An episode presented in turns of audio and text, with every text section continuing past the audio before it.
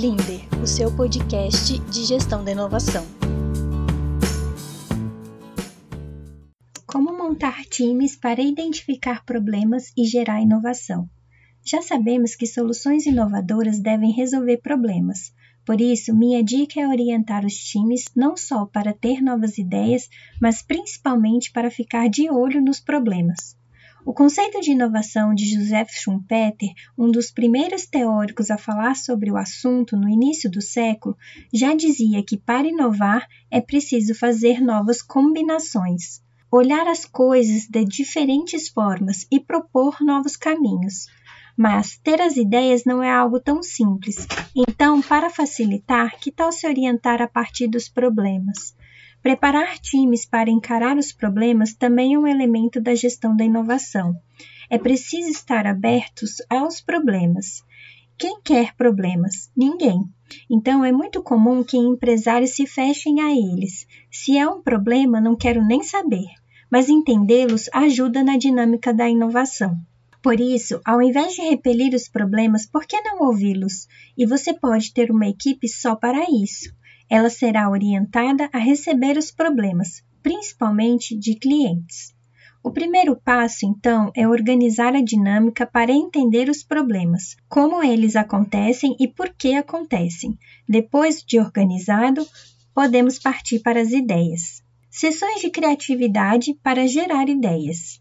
O time orientado a problemas deve a cada período fazer dinâmicas de criatividade buscando possíveis soluções, ou seja, colocar mesmo os problemas na mesa. É preciso que seja um momento descontraído e com liberdade de atuação. Por incrível que pareça, ainda há muitas pessoas com medo de dar ideias no trabalho ou de falarem de problemas e receberem em troca uma boa demissão. Esse risco não podemos permitir nesse ambiente. E só o líder poderá garantir a liberdade da equipe para trazer soluções aos problemas sem restrição. Afinal, aqui estamos falando de uma dinâmica de criatividade para inovação. É importante que ela seja aberta para que as ideias surjam sem filtros. Organize as ideias. Após dinâmica de geração de ideias, precisamos organizar o material e alinhar com os problemas identificados. Nesse caso, é bem bacana tabular por prioridade, custos envolvidos e tempo de execução. Esses parâmetros vão ajudar a decidir o que segue em frente e será organizado em formato de projeto e o que ficará arquivado. Importante que nada deve ser descartado, pois uma ideia nem tão boa hoje pode resolver um grande problema amanhã. Mantenha o banco de ideias. Problemas e soluções. Uma vez ouvi de um grande empresário que respeito muito dizer que muitos colaboradores chegavam até ela com milhares de problemas e alguns poucos com soluções. Há dois elementos envolvidos nessa questão.